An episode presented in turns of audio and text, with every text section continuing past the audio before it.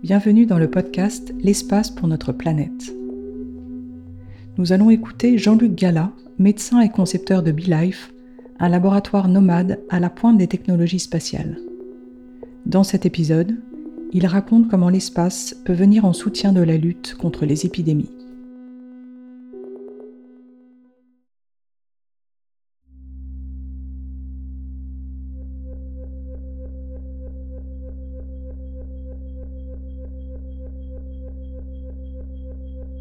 Je m'appelle Jean-Luc Gallin, euh, je suis docteur en médecine euh, et j'ai une thèse de doctorat et je suis donc professeur ordinaire à l'Université catholique de Louvain où je suis basé. Mon passé est un passé médical forcément, mais académique aussi en tant que, chercheur, professeur et un passé militaire qui m'a amené effectivement à concevoir, développer, maintenant diriger le laboratoire mobile, euh, un des seuls en Belgique d'ailleurs, qu'on appelle BeLife.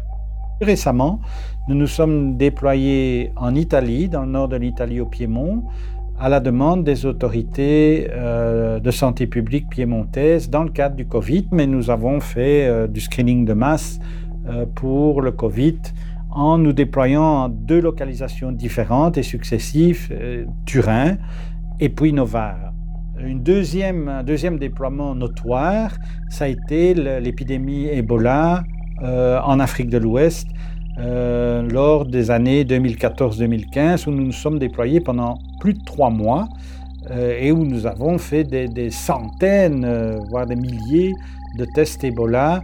Et là, nous étions en appui d'un hôpital de campagne qu'on appelle un centre Ebola qui était sous la direction de l'ONG Alima, qui est une ONG française. Donc le concept du laboratoire mobile rapidement déployable en situation de crise est un concept euh, original par le fait de notre souci d'y intégrer toute une série de technologies issues de, développement de la recherche spatiale. La finalité de cette intégration, c'est de, de, fournir au laboratoire BeLife une grande autonomie en matière de communication et d'échange d'informations de toutes sortes. Alors à la question de que fait BeLive, c'est-à-dire quelles sont ces fameuses technologies issues de la recherche spatiale dont je viens de parler? Alors il y en a, euh, il y en a qui sont évidentes. C'est là, et je les ai mentionnées, c'est la capacité de communiquer euh, de communiquer de manière réciproque, c'est-à-dire on peut nous-mêmes parler, mais on peut aussi écouter euh, et recevoir des informations du monde extérieur ou des centres opérationnels, mais on peut tout à fait euh, chercher de l'information, fournir de l'information à ces centres opérationnels. C'est d'ailleurs la raison du déploiement. Du déploiement. Donc ça, c'est la, capacité bidirectionnelle de communication.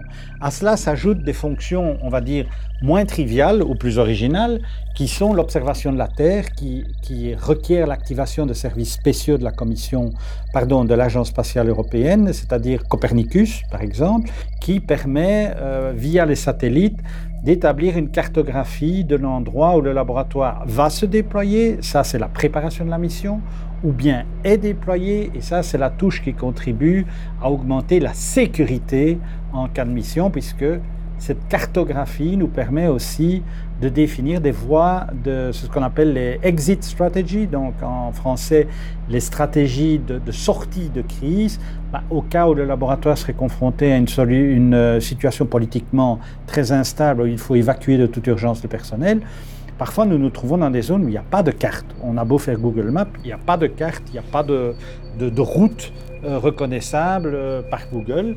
Et donc, l'intérêt est d'utiliser ces technologies européennes pour bien définir les différentes possibilités de sortie de la zone dans laquelle le laboratoire est déployé, voire même de localiser les personnes qui sont en dehors de, l'entité déployée.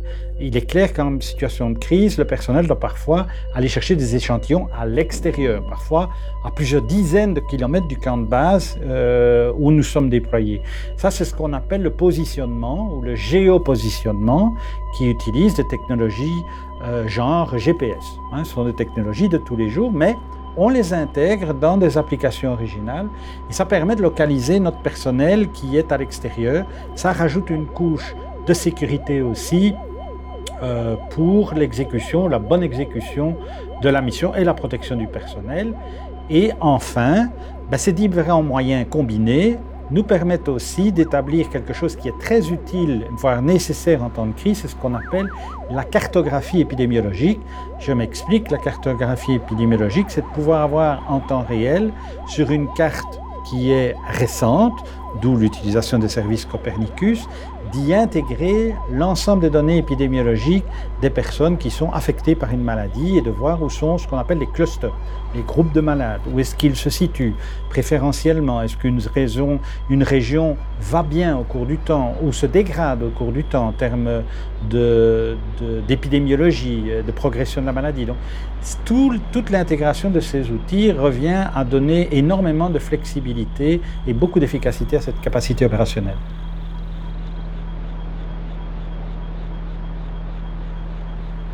L'espace pour notre planète est un podcast produit par TeamCat avec le soutien du Bureau des Affaires spatiales des Nations Unies, de la Commission européenne, de l'Agence spatiale européenne, du Centre national d'études spatiales, de Nereus, le réseau des régions européennes utilisant les technologies spatiales, et de l'ONG canadienne GIVE.